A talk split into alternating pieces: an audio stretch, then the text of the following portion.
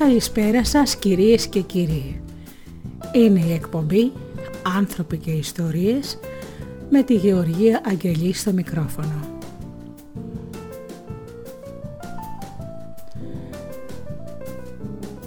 Μια εκπομπή που ασχολείται με τα θέματα που απασχολούν το σύγχρονο άνθρωπο, ενθάρρυνση, παρακίνηση πολύτιμες πληροφορίες και πολλές φορές παρουσιάσεις λογοτεχνικών βιβλίων.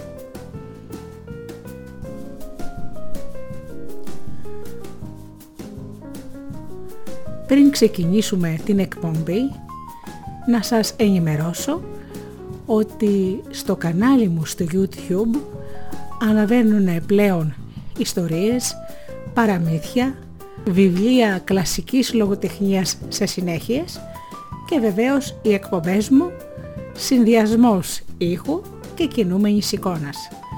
Μπορείτε να με βρείτε με το όνομά μου, γράψτε Αγγελή Γεωργία, κάντε εγγραφή και πατήστε το καμπανάκι για να λαμβάνετε ενημερώσεις για τις νέες εκπομπές και ιστορίες. Ξεκινάμε λοιπόν με ένα τραγούδι και αμέσως μετά με το θέμα μας. One ticket please. Lord have mercy, everybody's here. Hey, what's going on, man?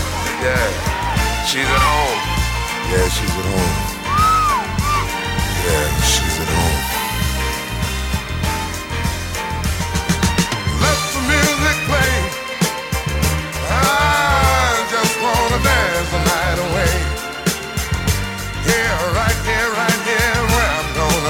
say, oh.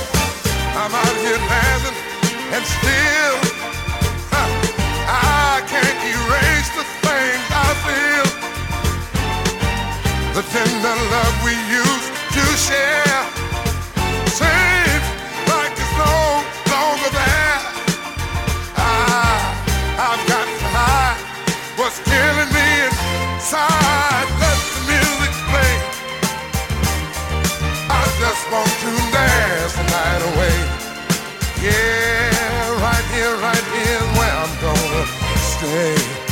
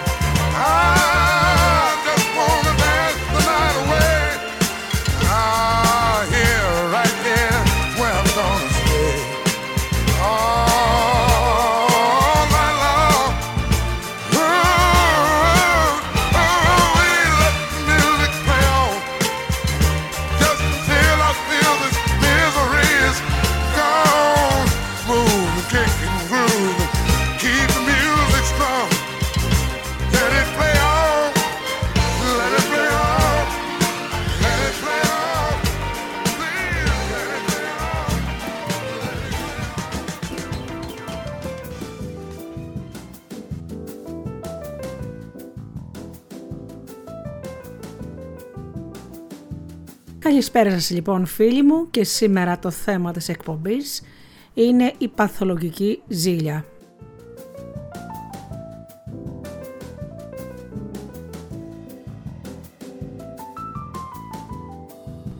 Και για να είμαι πιο συγκεκριμένη, η αφόρητη παθολογική ζήλια. Μιλώ βέβαια για κάτι που αγγίζει την παράνοια, όχι αυτό που κάποιοι ονομάζουν αυτή τη μικρή ζήλια που ίσως έχουμε για τον σύντροφό μας, αλλά σήμερα θα σας μιλήσω για το πώς μπορεί να φτάσει στα άκρα και πώς διαλύει ανθρώπους και σχέσεις. Η παθολογική ζήλια ή αλλιώς παρανοϊκή ζήλια λέγεται και σύνδρομο του Οθέλου από το μόνιμο έργο του Σέξπιρ.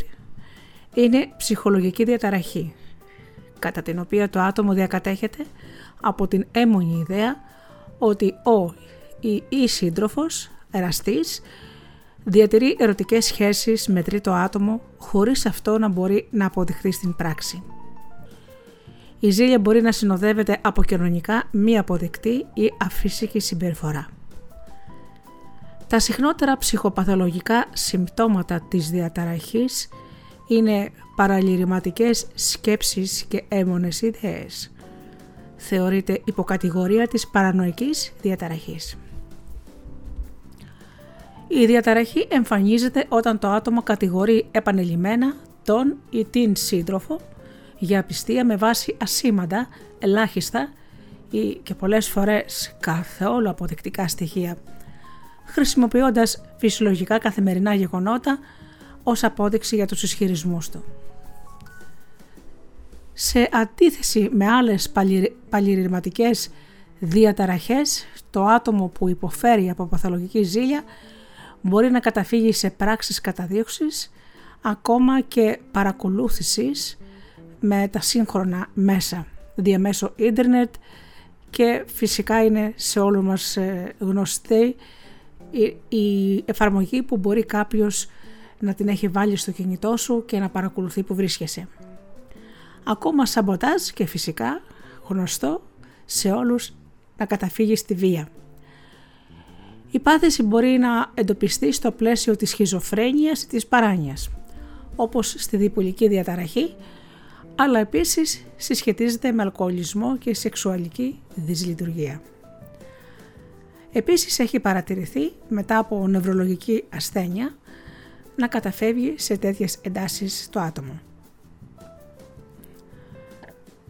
Η ονομασία σύνδρομο του Οθέλου, όπως σας είπα, οφείλεται στο έργο του Σέξπερ, ο οποίος δολοφονεί τη γυναίκα του λόγω της ψευδούς πεποίθησης ότι υπήρξε άπιστη.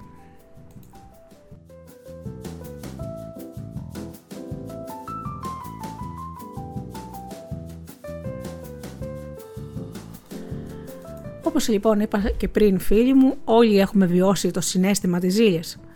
Στην πραγματικότητα πρόκειται για μια φυσιολογική αντίδραση στην αίσθηση ότι απειλείται μια πολύ σημαντική σχέση για μας βέβαια. Ίσως σημαντικός ή σημαντική για μένα και ποτέ δεν θα ήθελα να συμβεί κάτι κακό στη σχέση μας, μπορεί να ακούσεις. Συνήθως βασίζεται σε χαμηλή αυτο, αυτοεκτίμηση, ανασφάλειες και φυσικά παντελής έλλειψη αυτοπεποίθησης. Ο ψυχοθεραπευτής Άλμπερτ Έλλης χαρακτηρίζει τη ζήλια αυτοπροκαλούμενη μιζέρια με την έννοια ότι το άτομο θέλει και ζηλεύει ενώ ο Λάτμερ, ηθικολόγος των αρχών του 20ου αιώνα, αποκάλεσε τη ζήλια το έγκλημα της σκληρότητας που ακολουθεί τον έρωτα. Στο Αμερικάνικο σύστημα ψυχιατρικών διαταραχών DSM-5 αναφέρεται περισσότερο ως σύμπτωμα παρά ως ασθένεια.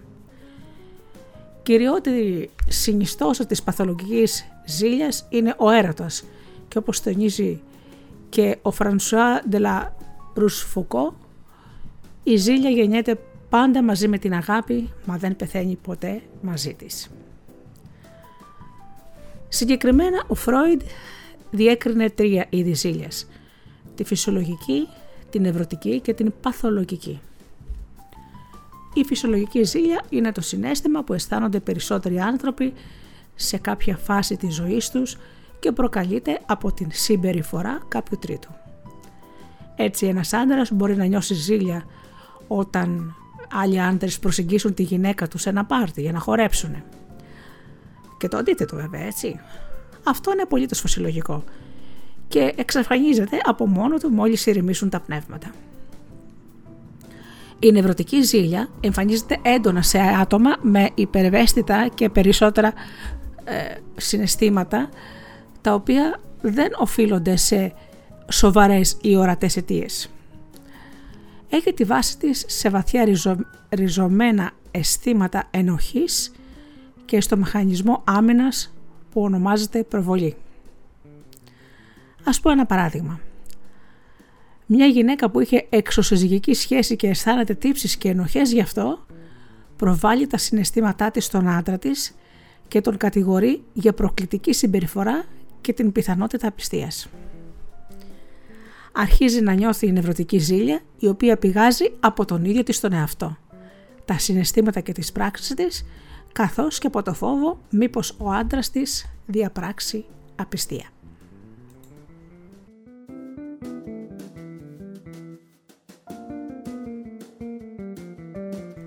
Πολλές φορές έχω πει προσωπικά και σε φίλους, ζευγάρια δηλαδή, αν σε κατηγορεί για κάτι ότι το έχεις κάνει με τόσο πονηρό τρόπο, υπάρχει μια μεγάλη πιθανότητα να το έχει κάνει και ο ίδιος ή η ίδια.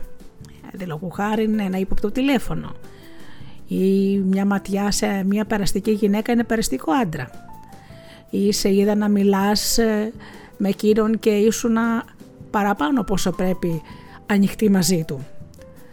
Αν λοιπόν αυτό το κάνει ο σύντροφος γυναίκα ή άντρας, σημαίνει όπως σας είπα η νευρωτική του ζήλια να είναι προβολή, δηλαδή να σας κατηγορεί για πράγματα που κάνει και ο ίδιος. Πάμε τώρα και στο τελευταίο και το πιο δύσκολο. Η παθολογική ή αρρωστημένη ζήλια ξεπερνά τα όρια του κοινωνικά αποδεκτού και σχετίζεται σχεδόν αποκλειστικά με την έμονη ιδέα της απιστίας.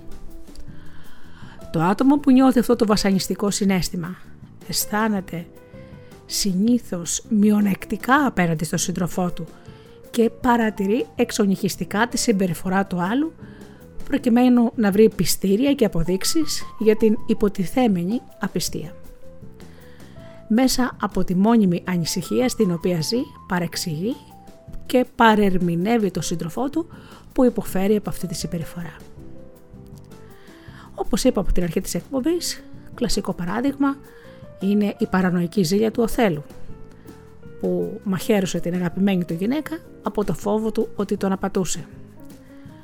Αν και πρόκειται για μια ακραία εκδήλωση, υπάρχουν όπως δυστυχώς ξέρουμε όλοι, περιπτώσεις τις οποίες τις μαθαίνουμε σχεδόν καθημερινά ανδρών που σκότωσαν τις γυναίκες τους για αποπαθολογική ζήλια και το αντίθετο.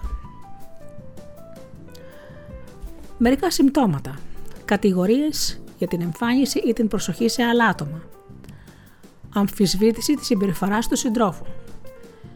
Διερεύνηση τηλεφωνικών κλήσεων και όλων των άλλων μορφών επικοινωνίας. Απομόνωση του συντρόφου. Έλλειψη εμπιστοσύνης λεκτική ή σωματική βία προς τον σύντροφο. Το άτομο που θεωρείται αντίπαλος ή και τα δύο. Να πω επίσης ότι η σωματική βία δυστυχώς δεν είναι μόνο του άντρα προς, τη γυναίκα, προς τη γυναίκα. Να, το πω, να σας πω ότι υπάρχουν και περιπτώσεις ε, σωματικής βίας από τις γυναίκες προς τον άντρα. Δηλαδή με λίγα λόγια να σας πληροφορήσω ότι έχουν γίνει έρευνες ότι υπάρχουν άντρες οι οποίοι ξυλοκοπούνται από τις συζύγους ή τους τραυματίζουν πάνω σε κάποιο καυγά πολύ άσχημα με αποτέλεσμα να καταλήγουν στο νοσοκομείο. Η σωματική βία δεν έχει φύλλο όπως καταλαβαίνετε. Όμως αυτό που πρέπει να σας τονίσω είναι ότι η ζήλια έχει χημεία. Η οκιτοκίνη έχει ονομαστεί η ορμόνη αγάπης, η ορμόνη εμπιστοσύνης και η ορμόνη της αγκαλιάς. Νεότερες μελέτες δείχνουν ότι οι πεδράσεις αυτής της ορμόνης εξαρτώνται από το περιβάλλον. όταν οι ενώσεις μας είναι αρνητικές, η ορμόνη μπορεί να προκαλέσει αναταραχή. Σύμφωνα με μελέτη του 2009 για την βιολογική ψυχιατρική. Η ομάδα μελέτης εξέτασε τις απαντήσεις στους συμμετέχοντες που παίζουν ένα ανταγωνιστικό παιχνίδι υψηλής συμμετοχής μετά από λήψη είτε οκιτοκίνης είτε εικονικού φαρμάκου. Διαπίστωσαν ότι οι τιμένοι συμμετέχοντες με υψηλή οκιτοκίνη ήταν πολύ ζηλότυποι και ανυπόμονοι από τους υπόλοιπους. Τα ευρήματα δείχνουν ότι αν μια συγκεκριμένη χημική κατάσταση του εγκεφάλου πυροδοτεί αγάπη ή μανία, εξαρτάται από το πώς αντιλαμβανόμαστε την κοινωνική μας κατάσταση.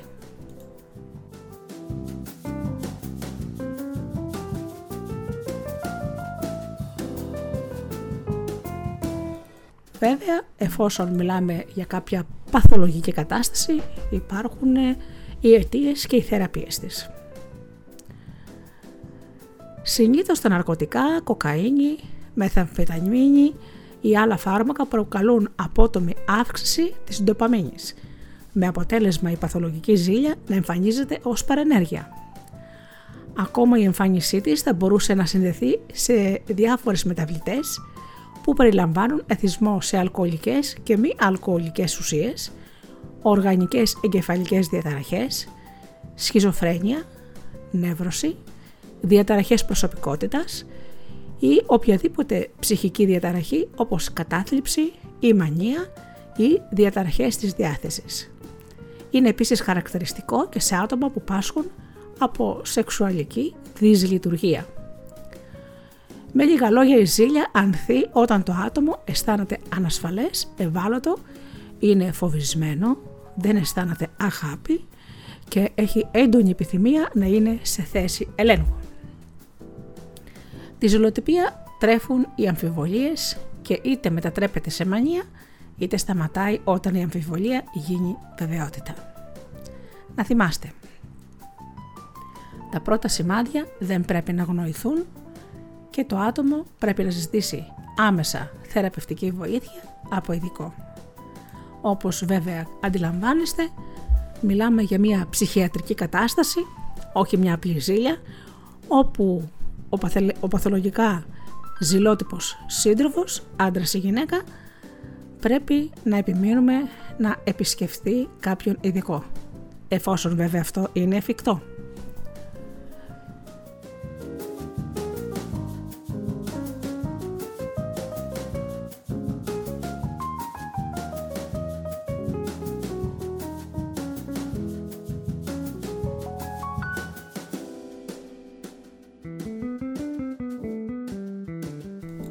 Η καθ' αυτό λέξη ζήλια φίλε μου έχει διαφορετικές σημασίες και το καθένα οδηγεί σε ξεχωριστή συμπεριφορά. Παραδείγματος χάρη, μιλάμε με ένα φίλο μας και του λέμε «Σε ζηλεύω που κατάφερες κάτι τόσο σπουδαία». Εδώ η λέξη ζήλια παίρνει μια θετική χρειά, μιας και έχει την έννοια του θαυμασμού. Οι δύο φίλες μιλάνε η μια έχει πάει ταξίδι σε κάποιες εξωτικές χώρες και η φίλη της της λέει «Αχ μη μου λες άλλα γιατί ζηλεύω». Και εδώ πάλι η λέξη ζήλια έχει θετική έννοια, αλλά αντί για θαυμασμό σημαίνει κάτι άλλο. Δηλώνει επίσης την επιθυμία ενός ανθρώπου να βρισκόταν στην ευχάριστη θέση που βρίσκεται ένας άλλος. Αν όμως η επιθυμία μας να είμαστε στη θέση κάποιου άλλου συνοδεύεται από αρνητικά συναισθήματα προς εκείνον, τότε μιλάμε για ζήλια. Αλλά αυτή τη φορά με την έννοια του φθόνου. Και όπως ξέρετε και ο φθόνος είναι και ένα από τα επτά θανάσιμα αμαρτήματα. Ψυχοφθόρα και τα εφτά. Μερικοί γονείς αναφέρονται συχνά σε αυτή τη μορφή ζήλιας όταν παραπονιούνται για τον ανταγωνισμό που διαπιστώνουν να υπάρχει ανάμεσα στα παιδιά τους. Το ένα παιδί ζηλεύει το άλλο. Πολλές φορές γίνεται αυτό, για να μην πω όλες, όταν έρχεται ένα καινούργιο αδερφάκι στην οικογένεια, φυσικό και επόμενο είναι το πρωτότοκο να ζηλεύει. Βέβαια αυτό με τα χρόνια περνάει. Το ζήτημα είναι οι γονείς να με τις πράξεις τους να δώσουν στα παιδιά τους να καταλάβουν ότι το αγαπούν το ίδιο. και σε καμία περίπτωση να μην τα διαχωρίζουν. Αυτό είναι θέμα γονιών. Η ερωτική ζήλια τέλος, που όπως θα διαπιστώσουμε είναι και αυτή η περιπλοκή έννοια, όπως σας είπα και πριν, και χρειάζεται αρκετά συστημική προσέγγιση ώστε να φωτιστούν όλες οι πτυχές της. Όπως λοιπόν είπα, με λίγα λόγια, τέσσερα πράγματα.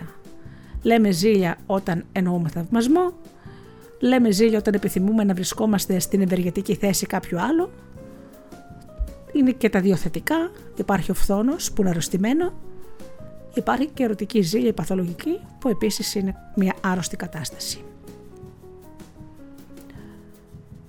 Οι τρεις πρώτες ε, κατηγορίες ζήλιας, δηλαδή ο θαυμασμός, η επιθυμία και ο φθόνος, ανήκουν σε ένα χώρο κοινωνικού χαρακτήρα.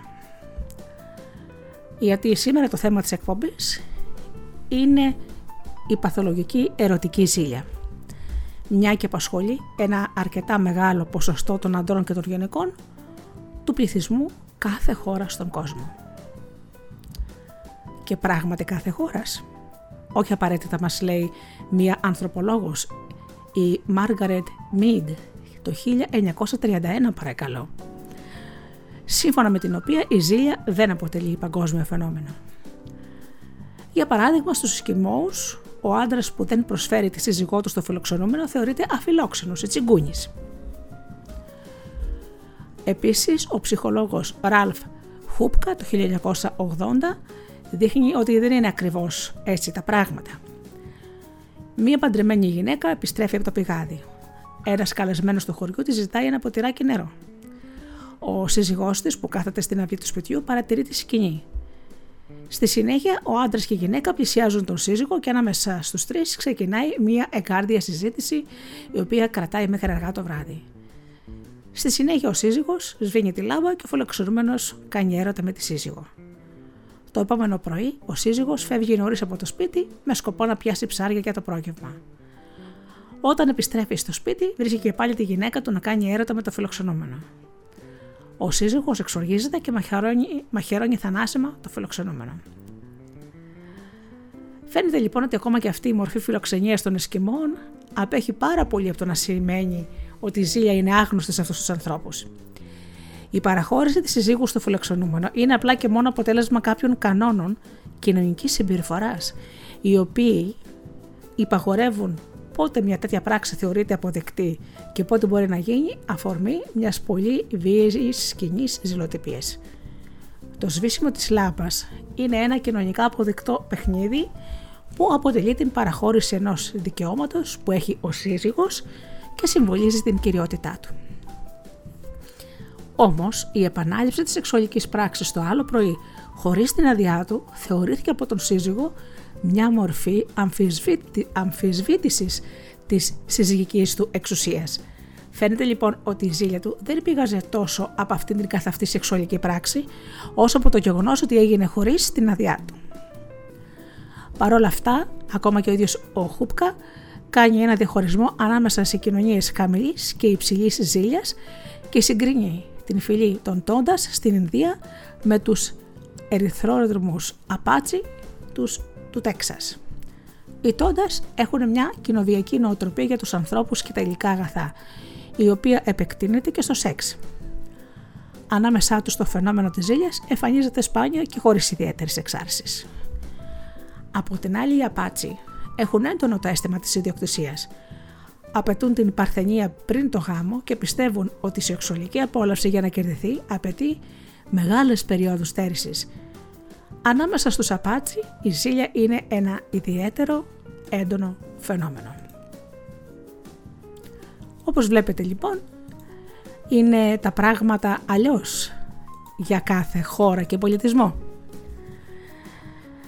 Λοιπόν, κατά λίγο όπως λέγαμε ο συγγραφέας, ε, ο Χούπκα, η ζήλια μοιάζει να είναι ένα αποτέλεσμα των διδαγμάτων που παίρνουμε από την κοινωνία στην οποία ζούμε – Μεγαλώνοντας μαθαίνουμε πότε και πώς και με τι να ζηλεύουμε. Παράλληλα τοποθετεί τις περισσότερες κοινωνίες του δυτικού πολιτισμού στην κατηγορία της υψηλής ζήλιας. Προφανώς γιατί είναι έντονα καλλιεργημένο από αιώνες το αίσθημα της ατομικής ιδιοκτησίας. Βέβαια καταλαβαίνετε ότι σαφώς παίζει ρόλο και η κουλτούρα σε αυτή την περίπτωση γιατί λόγω χάρη στις ε, κοινωνίες της, Αραβ, της αραβικής, στις αραβικές χώρες λόγω χάρη το να έχει ένας σύζυγος, ένας άντρας μάλλον τρεις και τέσσερις σύζυγους θεωρείται κοινωνικά αποδεκτό και οι σύζυγοι πρέπει, πρέπει να το δεχτούν αυτό το πράγμα, είναι μέσα στην κουλτούρα τους. Στην Ελλάδα όμως λόγω χάρη αυτό είναι μη αποδεκτό κοινωνικά. Σωστά; Λοιπόν, να προχωρήσουμε πρώτα σε ένα τραγούδι για ένα μικρό διάλειμμα και συνεχίζουμε την κουβέντα μας για τη ζήλια.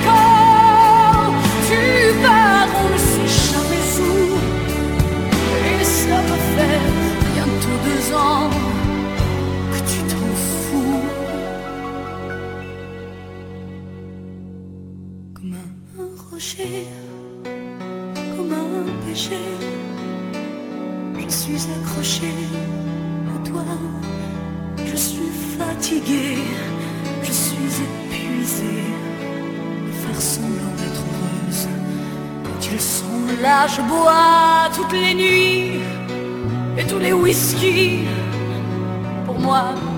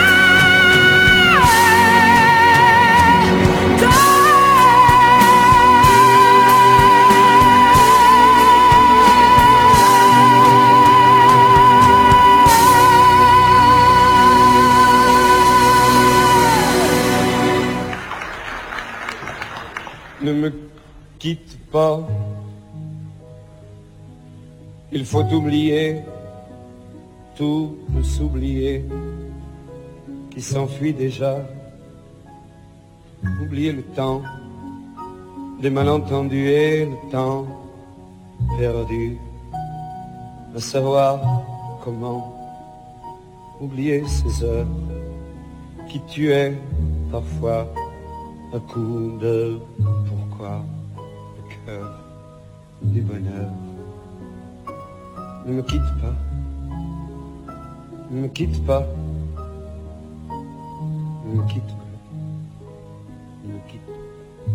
Moi, je t'offrirai des perles de pluie venues de pays où il ne pleut pas je creuserai la terre jusqu'après ma mort pour couvrir ton corps d'or et de lumière.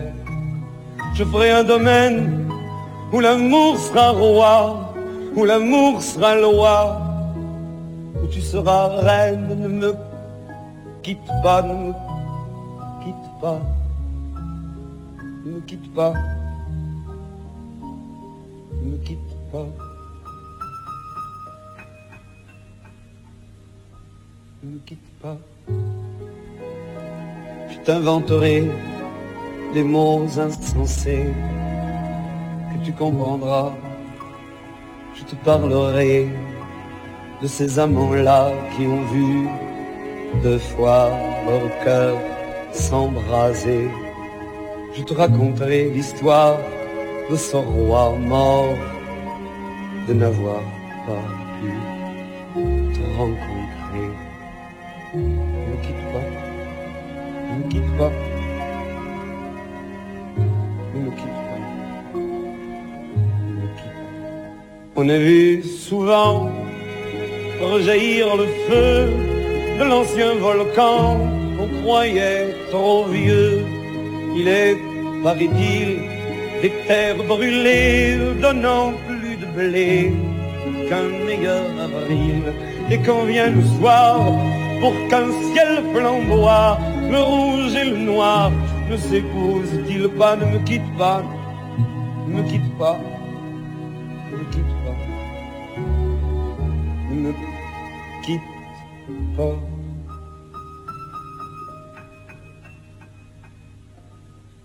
quitte pas.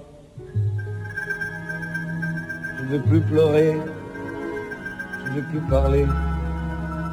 Je me cacherai là à te regarder, danser, sourire et à t'écouter chanter et puis rire.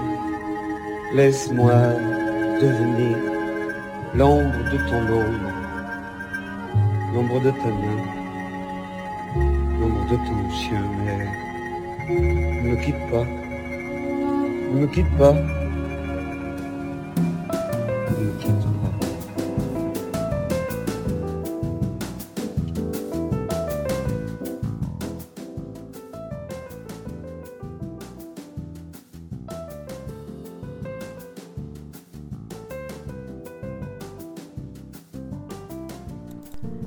Μετά το όμορφο μουσικό διάλειμμα συνεχίζουμε λοιπόν.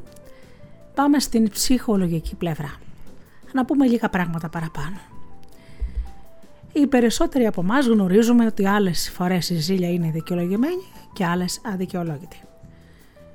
Στην πρώτη περίπτωση η ζήλια είναι το αποτέλεσμα της συμπεριφοράς του συντρόφου μας, ενώ στη δεύτερη η ζήλια γίνεται αιτία μιας ορισμένης συμπεριφοράς προς τον σύντροφό μας.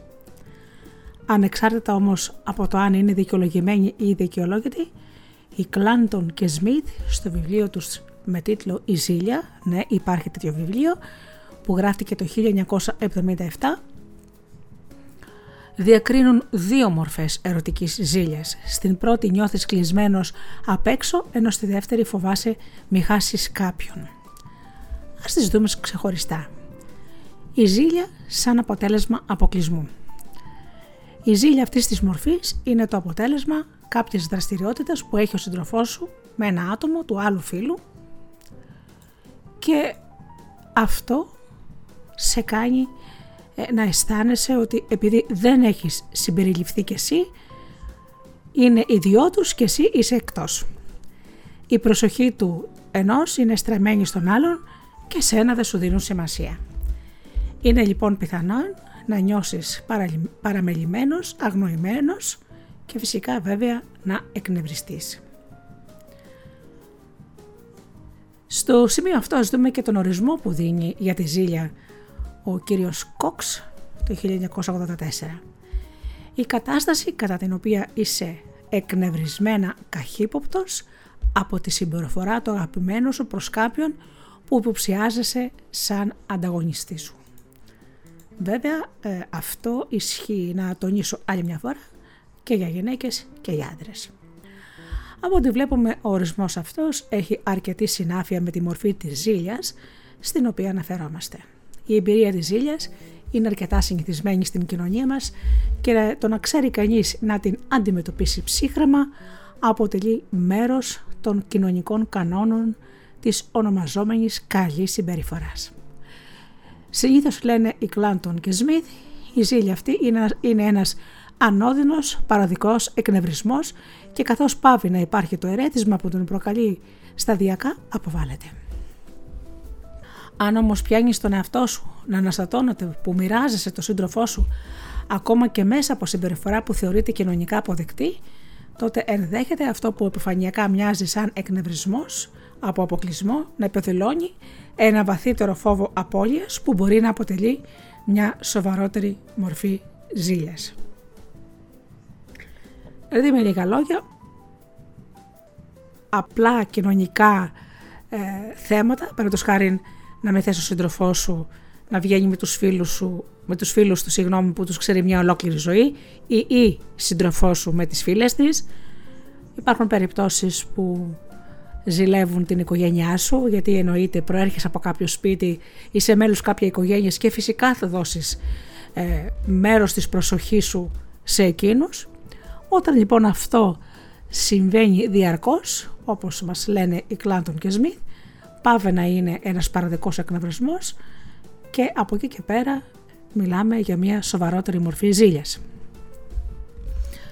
Πάμε λοιπόν στο δεύτερο. Η ζήλια σαν φόβος απώλειας. Ο βαθμός σοβαρότητας που μπορεί να υπάρχει αυτή η ζήλια εξαρτάται από το τι φοβάσαι να χάσεις. Συνήθως ο φόβος αυτός παίρνει τρεις μορφές.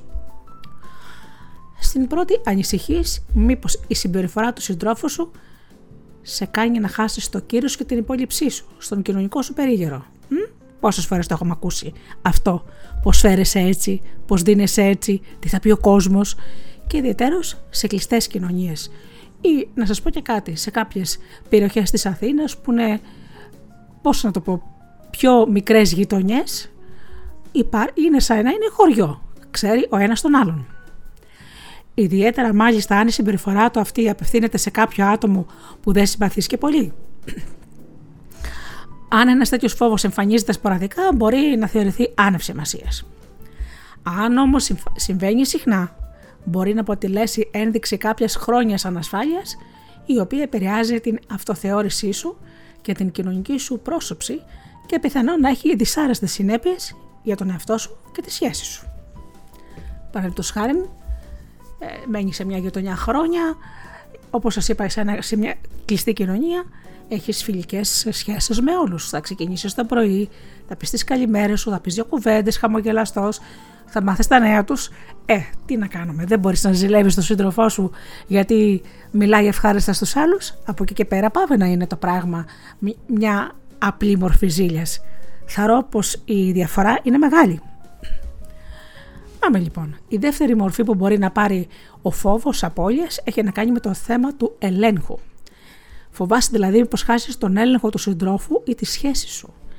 Αδυνατείς να προβλέψεις ποια θα είναι η συμπεριφορά προς τον ανταγωνιστή σου και καλύτερα και παράλληλα διστάζεις να εκφράσεις τα παραπονά σου γιατί ξέρεις πως μπορεί και να αντιδράσει άσχημα ο σύντροφός σου. Στο σημείο αυτό είναι φυσικό να σου δημιουργηθεί άγχος. Και μάλιστα, αν η αδυναμία να ελέγξεις τη συμπεριφορά του συντρόφου σου σε οδηγεί στο να δημιουργήσει την ψευδέστηση ότι αδυνατείς να ελέγξεις και τον εαυτό σου, τότε ενδέχεται να πανικοβληθείς και να ενεργήσεις με τρόπους ιδιαίτερα επιζήμιους για τη σχέση σας. Και μάλιστα, αν υπάρχουν και παιδιά, θα επηρεάσουν και τα παιδιά. Τα παιδιά καταλαμβάνουν τα πάντα, φίλοι μου. Η τρίτη και σοβαρότερη μορφή που μπορεί να πάρει ο φόβος της απώλειας είναι πως χάσεις τον σύντροφό σου. Αυτός μπορεί να πάρει μεγάλες διαστάσεις. Ιδιαίτερα στην περίπτωση ενός μακροχρόνιου δεσμού, συμβίωσης ή ενός γάμου.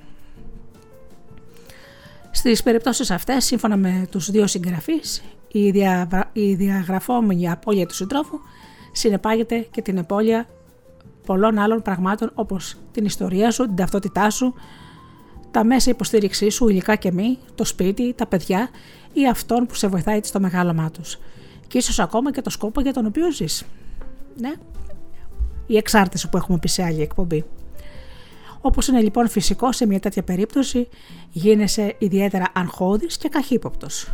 Το κακό είναι ότι η συμπεριφορά σου μπορεί να φτάσει σε τόση ασχήμια που να επιφέρει ακριβώς αυτό που προσπαθείς να αποτρέψεις. Δηλαδή ποιο, να χάσεις τελικά το σύντροφό σου με αυτή τη συμπεριφορά. Και θα, θα, θα είσαι εσύ, όχι αυτά που νομίζεις ότι συμβαίνουν πίσω από την πλάτη σου. Πόσες φορές έχει χωρίσει ο κόσμος επειδή η συμπεριφορά του συντρόφου του είναι ενυπόφορη. Ζήλια και ανασφάλεια. Άλλο μεγάλο κομμάτι. Μερικοί υποστηρίζουν ότι η ζήλια είναι ένδειξη εξάρτησης από τον σύντροφό μας.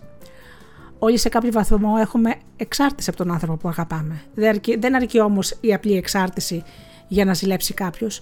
Χρειάζεται να απειληθεί και η ασφαλειά μας. Γι' αυτό άλλωστε τα περισσότερα προβλήματα ζήλια συμπεριλαμβάνουν τρεις πρωταγωνιστές. Τον απειλούμενο, τον ανταγωνιστή ή τον επίδοξο κατακτητή και το μήλο της έρηδα. Στις περιπτώσεις που απειλείται η ασφάλειά μας και ζηλεύουμε χωρίς πραγματικά να υπάρχει φανερή δικαιολογία, τότε βέβαια ξαναγυρνάμε στην αδικαιολόγητη ζήλια στην οποία μίλησα πιο πριν. Στην περίπτωση αυτή το πρώτο ερώτημα που τίθεται είναι το εξής. Ζήλευες αδικαιολόγητα σε όλες σου τις μέχρι τώρα σχέσεις ή ζηλεύεις ειδικά σε αυτή τη σχέση; Αυτή την ερώτηση πρέπει να την κάνεις στον εαυτό σου. Αν ζήλευες πάντα, τότε βέβαια υπάρχουν σοβαρές ενδείξεις ότι κάποιοι προσωπικοί σου παράγοντες συντείνουν στο να νιώθεις ανασφαλής κάθε φορά που έχεις ένα σύντροφο. Δύο συνηθισμένες περιπτώσεις είναι. Πρώτον, συστηματικά διαλέγεις ένα είδος ανθρώπου που δεν σου εμπνέει εμπιστοσύνη. Πρέπει να το παραδεχτούν κάποιοι ότι συστηματικά διαλέγουν τον άνθρωπο που θα επιβεβαιώσει το χειρότερο φόβο σου. Αυτό που λέμε αυτοεκπληρούμενη προφητεία. Και δεύτερον, δεν πιστεύεις ότι αξίζεις τόσο ώστε να μην φοβάσαι μήπως χάσεις το σύντροφό σου από κάποιον επίδεξο ανταγωνιστή. Δηλαδή έχεις τόσο χαμηλή αυτοπεποίθηση τόση ανασφάλεια που αυτό μπορεί να προέρχεται από την εμφάνιση, τη μόρφωση ή γενικά από οποιονδήποτε τομέα στον οποίο νιώθεις κατώτερος από τους άλλους. Βέβαια, αυτή η κατωτερότητα μπορεί να είναι και φανταστική. Όμως αυτό είναι άλλο θέμα. Ε, θέλω να πω ότι η ανασφάλεια και η χαμηλή αυτοεκτίμηση δεν σημαίνει ότι αυτός που την έχει και δίκιο. Δηλαδή θέλω να πω ότι υπάρχουν γυναίκες και άντρες που είναι όμορφοι και νιώθουν ότι είναι άσχημοι ότι δεν αξίζουν και αξίζουν πολλά. Φαντάζομαι ότι γίνεται αντιληπτό αυτό. Αν δεν συμβαίνει τίποτα από τα δύο, τότε υπάρχουν πιθανότητες να έχεις μια γενική προκατάληψη προς το άλλο φύλλο, η οποία σε κάνει καχύποπτο, με αποτέλεσμα ανεξάρτητα πώς σου φέρει το σύντροφό σου, εσύ να δημιουργήσει μες στο κεφάλι σου σενάρια ολόκληρα και να συμπεριφέρεσαι σαν να ήταν αληθινά. Αν συμβαίνει κάτι τέτοιο, τότε αυτό που το οποίο υποφέρεις δεν είναι απλή ζήλια, είναι παράνοια και καλά θα κάνεις να ασχοληθείς σοβαρά με το θέμα. Μπορεί λίγο αυτό να είναι άσχημο, αλλά πρέπει να σας πω ότι για αυτό το θέμα μελέτησα πολλά βιβλία ψυχολογίας. Παλιά είχα και μία φίλη μάλιστα, η οποία ήταν φοβερά καχύποπτη με όλους τους συντρόφους της και ιδιαίτερος μετά την εγκατάλειψή της από, από τον σύζυγό της, ο οποίος έφυγε με μια άλλη γυναίκα. Μετά όμως όταν την γνώρισα καλά κατάλαβα το εξής και δυστυχώς ήταν αλήθεια και της το είπα κιόλας ότι είσαι τόσο καχύποπτη ζηλιάρα, δημιουργείς τόσο πολύ μεγάλο θέμα και σκάς τον άλλον με αυτή σου την ε, συμπεριφορά ώστε κάποια στιγμή ο άλλος θυμώνει και θα σου κάνει την απιστία μόνο και μόνο για να σε επιβεβαιώσει τον οδηγείς στον άλλον στα άκρα. Τόσο πολύ καχύποπτη ήταν. Αυτό όμως είναι παράνοια και πρέπει να ασχοληθείς να πας σε κάποιον ειδικό, σε έναν ψυχολόγο, να μιλήσεις. Αν συμβαίνει λοιπόν να ζηλεύεις ανεξήγητα και αδικαιολόγητα, ειδικά στην τωρινή σχέση που έχεις, χωρίς ανάλογες εμπειρίες στο παρελθόν, τότε συμβαίνουν άλλα πράγματα. Πρώτον, ο σύντροφός σου πιθανόν να σου θυμίζει κάποιον άνθρωπο ο οποίος δεν υπήρξε ιδιαίτερα πιστός στις σχέσεις του, αλλά δεν έχεις αντιληφθεί όσο τον θυμίζει. Συμβαίνει και αυτό πολλές φορές. Δεν σας έχει τύχει ποτέ να συμπαθήσετε ή να αντιπαθήσετε έναν άνθρωπο που πρώτη φορά γνωρίζετε γιατί θα σας θυμίζει κάποιον άλλον; Αυτό είναι λοιπόν ένα θέμα ψυχολογίας. Ο σύντροφός σου υπήρξε στο παρελθόν άπιστος προς τους προηγούμενους δεσμούς του και φοβάζεται ότι θα κάνει το ίδιο και σε σένα. Ενδέχεται επίσης να έχει και κάποια σχετική φήμη, η οποία να μην τον κάνει άξιο εμπιστοσύνη. Αυτό βέβαια, όπως καταλαβαίνετε, μπορεί να συμβαίνει και μπορεί να μην συμβαίνει. Δηλαδή, τι θέλω να πω; Αν ήταν άπιστος προς τους προηγούμενους συντρόφους του, μπορεί απλώς για εκείνον αυτές οι σχέσεις να ήταν άνευ σημασίας. Και με σένα να είσαι, να είσαι σημαντική, να είσαι σημαντικός για τον την σύντροφό σου. Οπότε σφάλεις αν ζηλεύεις εκείνη ε, τη σύντροφό σου ή τον σύντροφό σου επειδή στο παρελθόν υπήρξε άτακτος, να το πω πιο απλά. Το τρίτο πράγμα είναι πως η συμπεριφορά προς το άλλο φίλο να είναι διαχειτική ή προκλητική και αυτό να σου δημιουργεί ανασφάλεια. Υπάρχουν και τέτοιες περιπτώσεις. Και αντρών και γυναικών. Να είναι πάρα πάρα πολύ διαχειτική. Βέβαια, όταν διαλέγεις τέτοια άτομα για συντρόφους, να πάμε στην πρώτη περίπτωση, δηλαδή αυτό που είπα πριν, ότι να διαλέγεις ανθρώπους που θα σε επιβεβαιώσουν, τότε υπάρχει πρόβλημα σε σένα και όχι στο σύντροφο. Έτσι δεν είναι.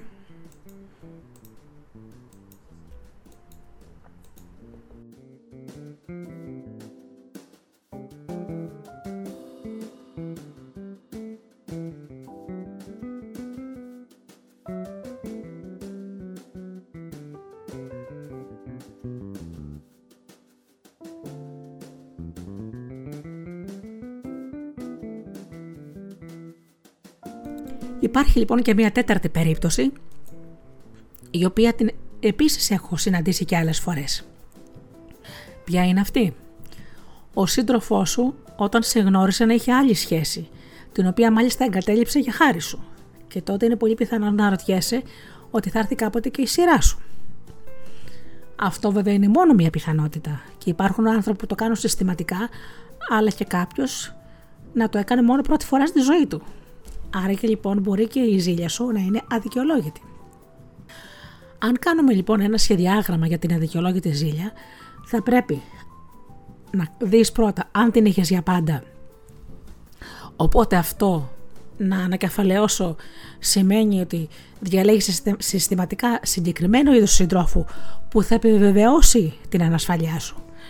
Πιθανόν να νιώθεις ανασφαλής όσον αφορά κάποια στοιχεία του εαυτού σου Οπότε σε αυτή την περίπτωση εντοπίζεις το σενάριο που ακολουθείς, το οποίο σε επιβάλλει να διαλέγεις πάντα τον ίδιο τύπο ανθρώπου. Σωστά. Αν αισθάνεσαι γενικά ανασφαλής, έχεις χαμηλή αυτοθεώρηση, οπότε πρέπει να εντοπίσεις τους τομείς στους οποίους εσύ νομίζω ότι στερείς. Οπότε κάνε κάτι τώρα και πάψε να ζηλεύεις. Ή να έχεις γενικευμένη καχυποψία προς το άλλο φίλο. Και αυτό είναι παράνοια και ζητάει επαγγελματική βοήθεια. Αν έχεις αδικαιολόγητη ζήλια προς ένα συγκεκριμένο σύντροφο, ρώτησε τον εαυτό σου τα εξής.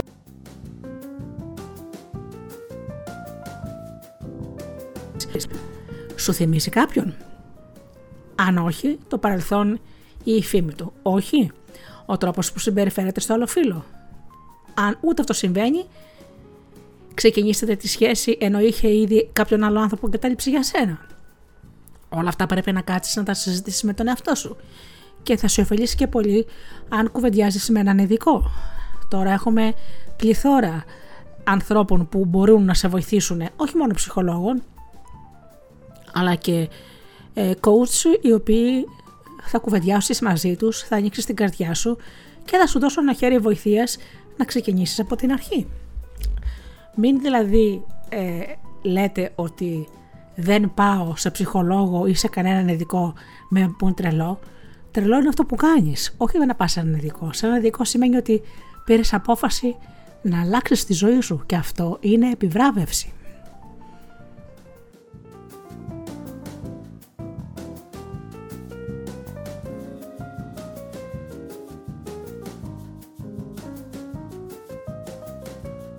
Όπως είπα και πιο πριν, η ζήλια είναι θέμα ερευνών πολλών ψυχολόγων. Να ξανα λοιπόν, για να, να ξαναπώ πάλι την Άνταμ στο 1980, η οποία συγκέντρωσε στοιχεία από μερικές πρόσφατες έρευνες που είχαν γίνει τότε σχετικά με τη ζήλια και συνοψίζει τα ευρήματά της ως εξής.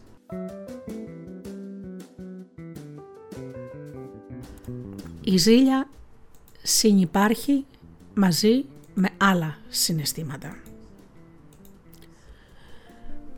Και είναι μια ενώ αισθήματα ανασφάλειας και μια όχι και τόσο κολακευτική αυτοθεώρηση. Επίσης, οι άνθρωποι που ζηλεύουν εξαιτίας της πραγματικής ή φανταστικής επιστίας τους συντρόφους τους συχνά είναι και οι ίδιοι άπιστοι. Έτσι. Άραγε αυτό που λέμε κρίνεις εξιδίων τα λότρια. Οι άνθρωποι που αναφέρουν την πιο αυξημένη γενικά δυσαρέσκεια με τη ζωή τους είναι ταυτόχρονα και εκείνοι που ζηλεύουν περισσότερο. Εδώ βέβαια πάμε τώρα στο κλασικό ερώτημα ποιος γεννήθηκε πρώτα το αυγό ή η κότα; Ποιο στοιχείο οδηγεί σε ποιο;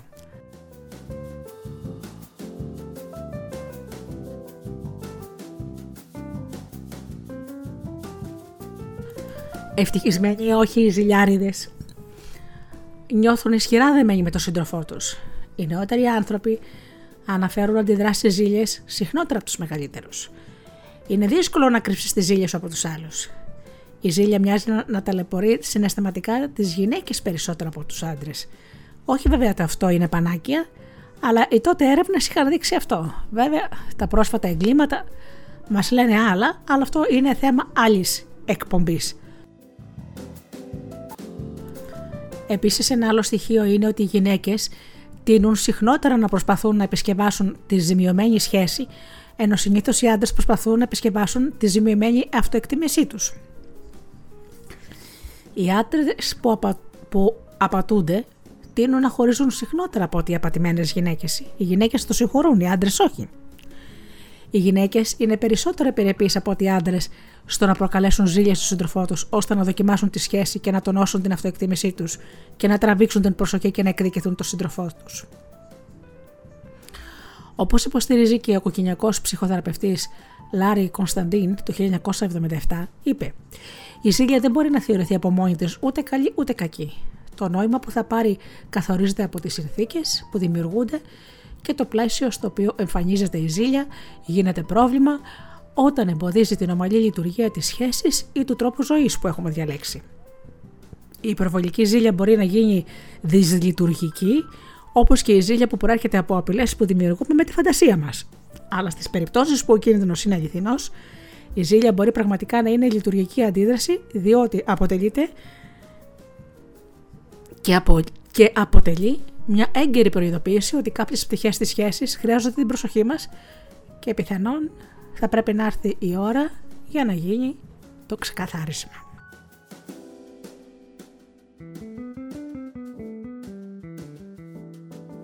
Δηλαδή με λίγα λόγια αν αποδειχτεί ότι η ζήλια μας είναι αληθινή, έχει βάση, δηλαδή όντως ο σύντροφός μας μας απατά, προσωπική μου άποψη, δεν την ε, λέω ως ειδικός, είναι ότι πρέπει η σχέση αυτή να τελειώσει.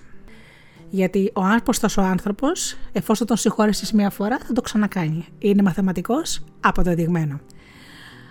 Μουσικούλα λοιπόν συνεχίζουμε και μετά το μουσικό διάλειμμα θα πούμε κι άλλα.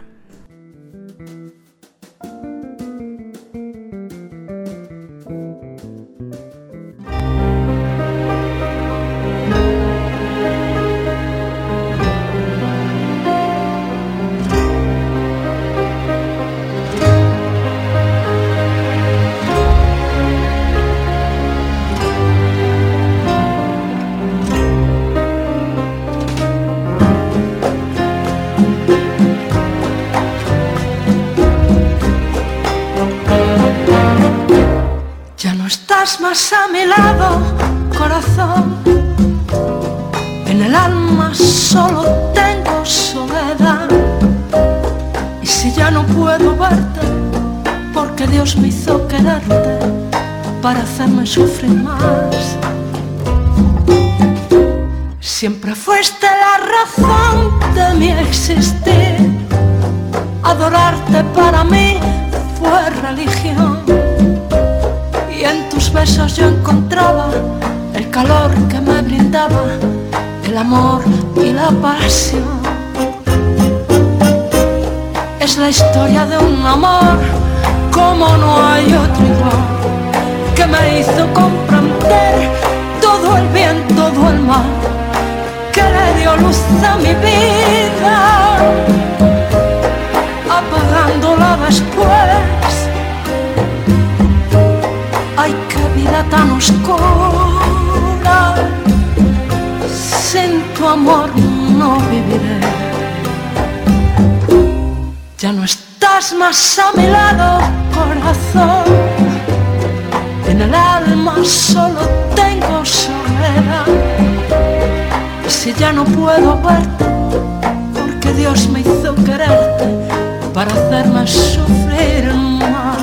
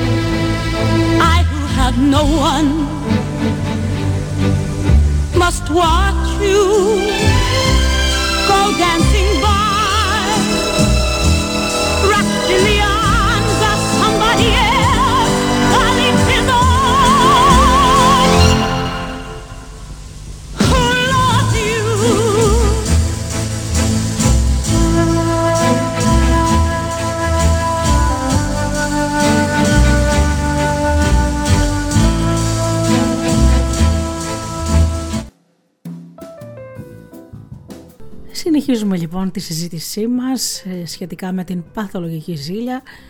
Αφού σας είπα και μερικά πράγματα που ερεύνησα και διάβασα από ψυχολόγους να πω επίσης ότι άλλες αιτίες της παθολογικής ζήλιας συνήθως είναι εμπειρίες από την παιδική ηλικία. Ε, ο πατέρας ή η μητέρα στην πατρική οικογένεια είχαν άλλες σχέσεις με καταστροφικά συνήθως αποτελέσματα στην οικογένεια και τα παιδιά είτε ο πατέρας ή η μητέρα ζήλευαν υπερβολικά. Όπως σας είπα και στην αρχή της εκπομπής, τα παιδιά καταλαβαίνουν τα πάντα. Όσο και να είναι μικρά, καταλαβαίνουν την ένταση. Όταν λοιπόν παρέχεις στα παιδιά σου ένα πατέρα, μια μητέρα που δημιουργεί αυτό το περιβάλλον της υπερβολικά παθολογικής ζήλιας, αυτά τα τραυματίζαν επανόρθωτα με αποτέλεσμα εις το μέλλον, σαν ενήλικες, να δημιουργήσουν την ίδια ακριβώς οικογένεια, αν βέβαια δεν πάνε σε κάποιο ειδικό να δουλέψουν με αυτό. Επίσης, όπως σε όλα άλλα, σε πολλά άλλα πράγματα μάλλον, η χαμηλή αυτοεκτίμηση. Είναι η πάθηση που μαστίζει τον 21ο αιώνα. Νομίζω ότι καταλαβαίνετε τι λέω. Όταν λοιπόν ένας άνθρωπος νιώθει ότι δεν είναι αρκετός σε πολλά πράγματα, ας πούμε, όχι αρκετά όμορφος, πλούσιος, έξυπνος, μορφωμένος, ε, κοινωνικός, διάσημος ή οτιδήποτε, τον κάνει όλη αυτή η χαμηλή του αυτοεκτίμηση να νιώθει ανασφάλειες και σε αυτές τις περιπτώσεις χρειάζεται ψυχοθεραπεία για την αύξηση αυτο, αυτοεκτίμησης και της αυτοπεποίθησης. Δεκάδες σεμινάρια υπάρχουν και με χαμηλό κόστος. Σας συνιστώ ανεπιφύλακτα να διαλέξετε τον coach προπονητή ζωής δηλαδή με λίγα λόγια που θα σας κάνει το κλικ που λέμε για να πάτε να το δουλέψετε αυτό. Είστε μια χαρά άνθρωποι. Το λέω σε όλους αυτή τη στιγμή που με ακούνε. Δεν είναι απαραίτητο να είμαστε όλοι φωτομοντέλα ή να μοιάζουμε σε κάποιον ηθοποιό ή να έχουμε πάρα πολλά λεφτά ή να είμαστε πάρα πολύ διάσημοι ή πολύ κοινωνικοί. Ο καθένας έχει την αξία του. Πάμε. Η απιστία. Το ξανάπα αυτό. Ο άνθρωπος επειδή έχει ξαναπάθει το ίδιο πράγμα σε προηγούμενες σχέσεις ε, το έχει δημιουργηθεί τραύμα. Δηλαδή να, αν είχε δύο-τρεις σχέσεις οι οποίες τελειώσαν λόγω της απιστίας να είναι όπως ανέφερα και προηγουμένως ε, προκατηλημένος στον καινούριο σύντροφο και να το δημιουργήσει αφόρητο αίσθημα ζήλιας. Επίσης άλλες ε, αιτίες είναι οι περιορισμένες κοινωνικές επαφές. Κάποιες φορές ο περιορισμένος κοινωνικός κύκλος του ανθρώπου για διάφορους λόγους, είτε επειδή είναι εσωστρεφής χαρακτήρας, είτε οι συνθήκες και επιλογές της ζωής του είναι τέτοιες. Συνεπώς υπάρχει μια συναισθηματική υπερεπένδυση στο σύντροφό του λόγω της μοναχικότητας. Έτσι. Με λίγα λόγια, είναι, εξαρτάται, είναι κραμασμένος και εξαρτάται από πάνω σε αυτός ο άνθρωπος είναι η εξάρτηση που έχω πει και σε άλλη εκπομπή και θα ξανακάνω και άλλη εκπομπή για την εξάρτηση, η οποία δυστυχώς η εξάρτηση παραρμηνεύεται σε μεγάλη αγάπη. Δεν είναι. Η υπερβολική συναισθηματική επένδυση σε ένα πρόσωπο. Πολλές φορές, λόγω της δικής μας χαμηλής αυτοεκτίμησης, δίνουμε υπεραξία στο πρόσωπο που ερωτευόμαστε. Και προσέξτε αυτό το πράγμα, είναι προβολή. Είναι προβολή των δικών μας ανασφαλιών είναι η ιστορία που έχουμε δημιουργήσει εμείς. Και μπορεί στην πραγματικότητα, να με μπω όλες και φανώ υπερβολική, είναι δικό μας κατασκεύασμα και δεν είναι καθόλου αυτός ο άνθρωπος που έχουμε απέναντί μας. Και για να πω και τον πασίγνωστο λαϊκό στίχο, δεν φταίς εσύ, η φαντασία μου τα φταίει που σέπλασε όπως ήθελε αυτή. Έτσι. Όταν λοιπόν επενδύουμε υπερβολικά σε κάποιο άτομο, του δίνουμε τεράστια αξία, περισσότερα από ό,τι πρέπει θα έλεγα, αυτό μας οδηγεί σε παθολογική ζήλια. Επίσης υπάρχουν και τα λανθασμένα πρότυπα σχέσεων και υπερβολικές προσδοκίες. Μεταφράζονται λανθασμένα υπερβολικά οι συμπεριφορές του συντρόφου. Δηλαδή, ο κάθε άνθρωπος εκφράζεται διαφορετικά. Μ; Υπάρχουν άντρες που δεν λένε πολλά λόγια, αλλά όμως κάνουν έργα. Οι γυναίκες λοιπόν ζηλεύουν αυτούς τους άντρες πιστεύοντας ότι δεν τους αγαπάνε ή ότι υπάρχει κάποιος άλλος. Υπάρχουν άνθρωποι που δεν τους αρέσουν ε, τα μεγάλα λόγια, ε, να σου αγαρίζει λουλούδια, ε, αυτό που έχει στο μυαλό σου μια ρομαντική σχέση. Ο κάθε άνθρωπος είναι διαφορετικός. Άρα και λοιπόν έχεις λανθασμένα πρότυπα και τα προβάλλεις στον άλλον. Με αποτέλεσμα να έχεις τέτοιες προσδοκίες που ο άλλος να μην μπορεί να τα αποκριθεί σε αυτό. Και πάλι υπάρχει τραγούδι που λέει ίσως αυτό που σκέφτεσαι να εγώ να μην το έχω και πότε ενηρεύεσαι εγώ πολύ να απέχω. Λοιπόν, η ζήλια ε, δεν, αποτελεί, δεν αποτελεί πρόβλημα μέχρι να εκδηλωθεί. Οι άνθρωποι που έχουν την τάση να ζηλεύουν συχνά, να μην πω όλε τι φορές, έχουν χαμηλή αυτοπεποίθηση, νιώθουν αναπαρκεί και έχουν την τάση να συγκρίνουν τον εαυτό τους με τους άλλους. Η ζήλια κατά βάθος είναι μια μορφή φόβου. Ο φόβος ότι δεν είμαστε αρκετά καλοί. Ο φόβος της απώλειας, όπως είπα πριν. Όταν λοιπόν πιστεύετε ε, ότι οι σχέσεις είναι σε κίνδυνο, είναι αδύνατο να διαχωρίσετε τα φυσιολογικά συναισθήματα προστασίας και τις παράλογες υποψίες. Μπερδεύονται μεταξύ τους πάρα πολύ. Είναι τόσο λεπτή, λεπτή η γραμμή μεταξύ τους, που στην κυριολεξία δεν μπορείς να καταλάβεις το ένα με το άλλο. Να λοιπόν, που χρειάζεται άλλη μία φορά να ξαναπώ ότι πρέπει να πας σε έναν θεραπευτή. Την πρώτη φορά ένας άνθρωπος που βλέπει τον ή την σύντροφό του να ζηλεύει μπορεί να το θεωρήσει και λίγο χαριτωμένο και να σκέφτεται τον αγαπά πραγματικά.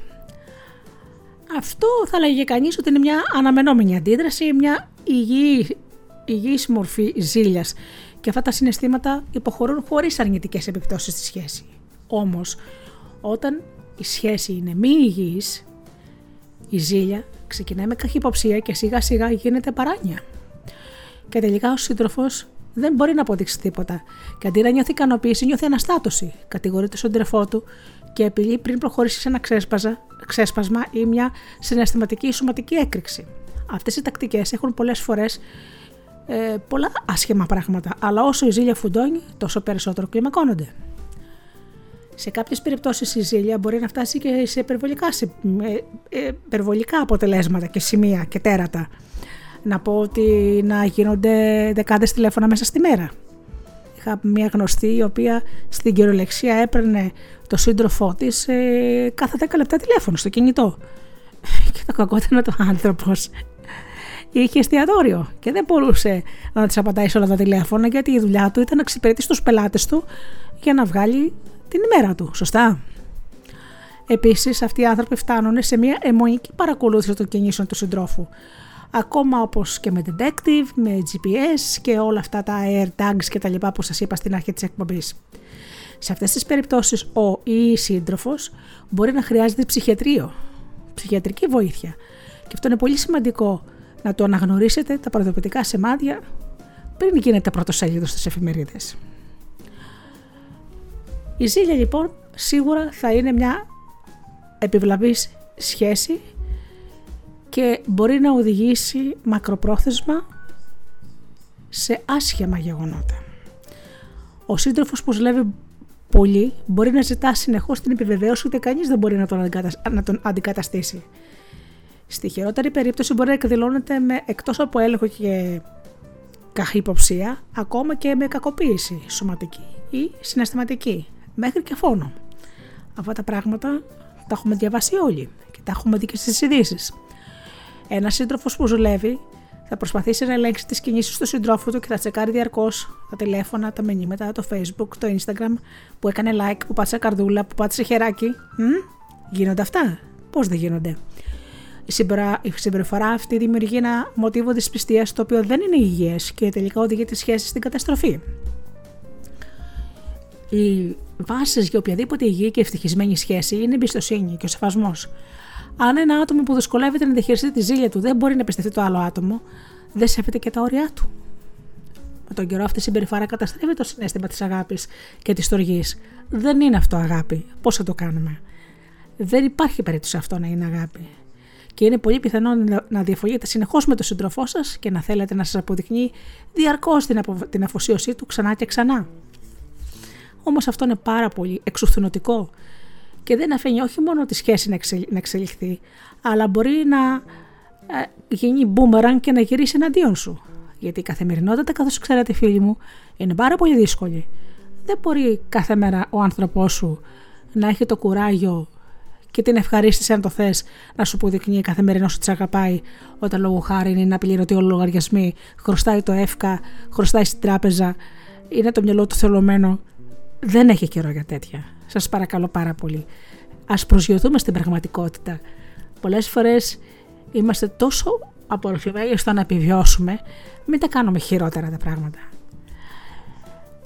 Να σας βάλω λίγα τραγουδάκια να, χαρί, να χωρούμε λιγάκι και συνεχίζουμε.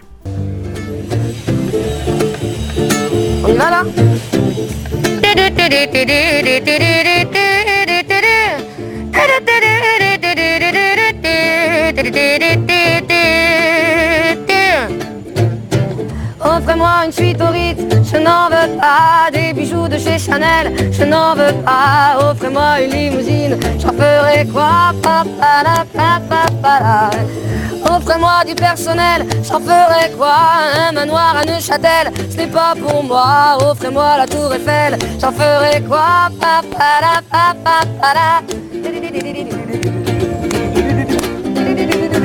Je veux l'amour, de la joie, de la bonne humeur. Ce n'est pas votre argent qui fera mon bonheur. Moi je veux crever la main sur le cœur.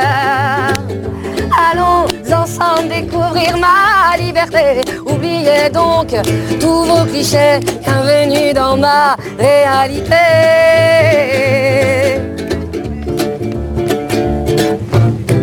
J'en ai marre vos bonnes manières, c'est trop pour moi. Moi je mange avec les mains et je suis comme ça. Je parle fort et je suis franche, excusez-moi. Fini l'hypocrisie, moi, je me cache de là. J'en ai marre des langues de bois. Regardez-moi, de toute manière, je vous en veux pas. Et je suis comme ça. Suis comme ça. Je veux de l'amour, de la joie, de la bonne humeur. C'est pas votre argent qui fera mon bonheur. Moi je veux crever la main sur le cœur. Allons ensemble découvrir ma liberté. Oubliez donc tous vos clichés. Bienvenue dans ma réalité.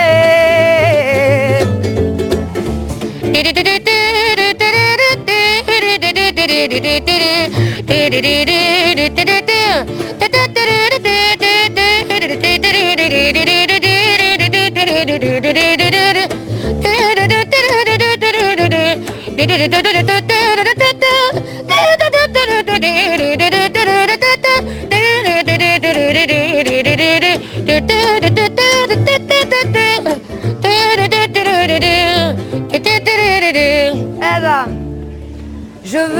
de l'amour, de la joie, de la bonne humeur. Ce n'est pas votre argent qui fera mon bonheur. Moi je veux crever la main sur le cœur. Allons ensemble découvrir ma liberté. Oubliez donc tous vos clichés. Bienvenue dans ma réalité. Je veux l'amour, de la joie, de la bonne humeur. Ce n'est pas votre argent mon bonheur. Moi je veux crever la main sur le cœur. Allons ensemble découvrir ma liberté. Oubliez donc tous vos clichés. Bienvenue dans notre réalité.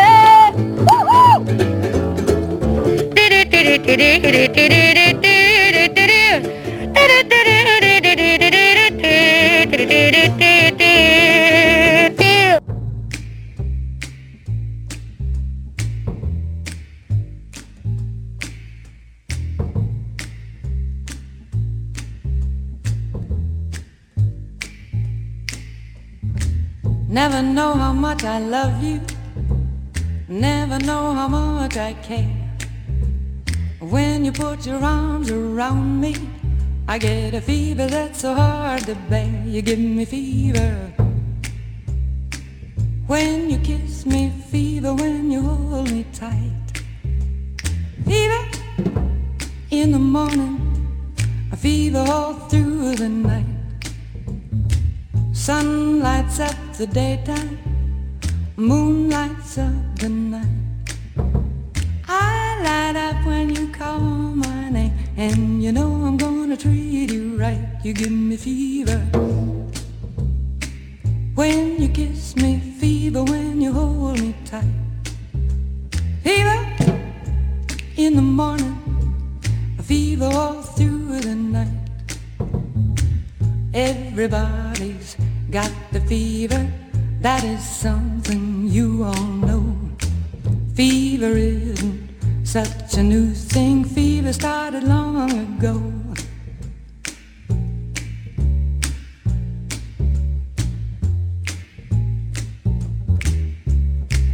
Romeo loved Juliet, Juliet she felt the same.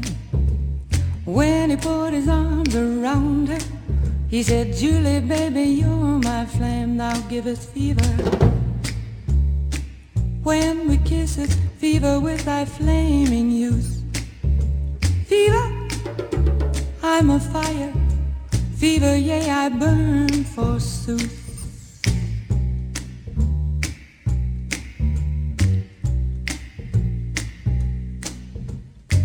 Captain Smith and Pocahontas had a very mad affair. When her daddy tried to kill him, she said, Daddy, oh, don't you dare give me fever. With his kisses, fever when he holds me tight. Fever, I'm his missus. Daddy, won't you treat him right? Now you've listened to my story. Here's the point that I have made. Chicks were born to give you fever, be it Fahrenheit or centigrade, they give you fever. When you kiss them, fever, if you live, you learn. Fever, till you sizzle. What a lovely way to burn.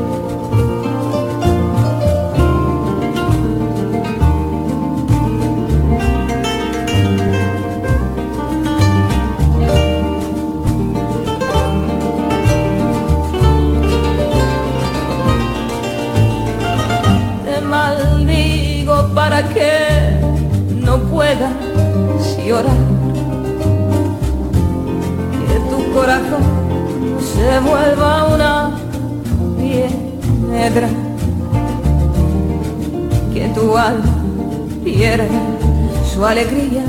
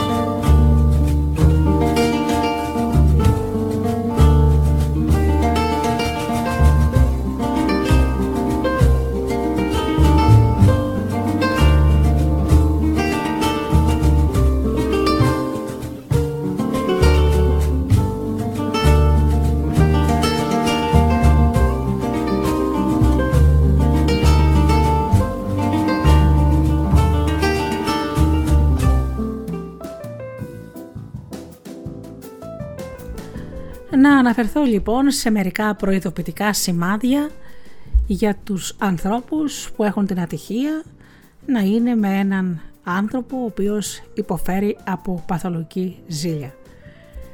Στην αρχή μπορεί να φαίνεται χαριτωμένο, αλλά μετά δεν είναι. Και σε τι αναφέρομαι; Θέλουν να περνούν όλο το χρόνο με τον σύντροφό τους.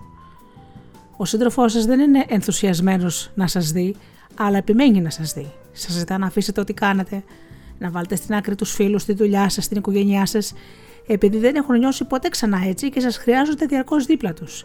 Γκρινιάζει όταν δεν του κάνατε το χατήρι και εμφανίζεται όπου κι αν είστε απρόσκητος. Δεν θέλει να είναι μακριά σας και σας παίρνει διαρκώς τηλέφωνο όταν δεν είστε μαζί. Δεν είναι χαριτωμένο. Μπορεί να μοιάζει με γλυκό να- και πολύ όμορφο, αλλά ένα άτομο που σας σέβεται θα κατανοήσει ότι χρειάζεστε χρόνο για να κάνετε και άλλα πράγματα εκτός σχέσης. Θέλετε χρόνο για τον εαυτό σας και τα ενδιαφέροντά σας. Ένας σύντροφος που νοιάζεται για εσάς ποτέ δεν θα σας πει να καταλήψετε τις δραστηριότητές σας, τις σχέσεις σας, τη δουλειά σας για να είστε μαζί. Επίσης, όπως έχω πει και πολλα- πει πολλές φορές, ο καθένας μας από εμάς έχει πίσω του μια προϊστορία, φίλοι μου. Δεν είστε ο πρώτος άνθρωπος που γνωρίζει. Όταν το γνωρίσετε λοιπόν σε κάποια ηλικία, και δεν μιλώ για 20 και 18 χρονών, πίσω του έχει ένα background κοινωνικό, φίλους, γνωστούς, δραστηριότητες, κανείς δεν τα εγκαταλείπει όλα για χάρη σας. Αν τους δάτε αυτό, δεν είναι αγάπη. Έτσι. Γιατί αυτό είναι παθολογική ζήλια και όχι αγάπη. Ο καθένας πρέπει να έχει το χώρο του και πρέπει το πέταγμα των, των πουλιών να είναι δίπλα-δίπλα, αλλά όχι να είναι δεμένα τα πόδια τους μαζί. Πάμε στο δεύτερο. Έλεγχος. Γυρίζετε στο σπίτι και ο σύντροφος ξεκινάει τις ερωτήσεις. Πού ήσουνα, ε, τι έκανες, με ποιον είσαι, με ποιον πήγες, με ποιον μίλησες, στέλνει μηνύματα, επικοινωνεί μαζί σας στα μέσα κοινωνικής δικτύωσης και περιμένει να απαντήσετε άμεσα, ενώ έχετε δουλειά, έτσι.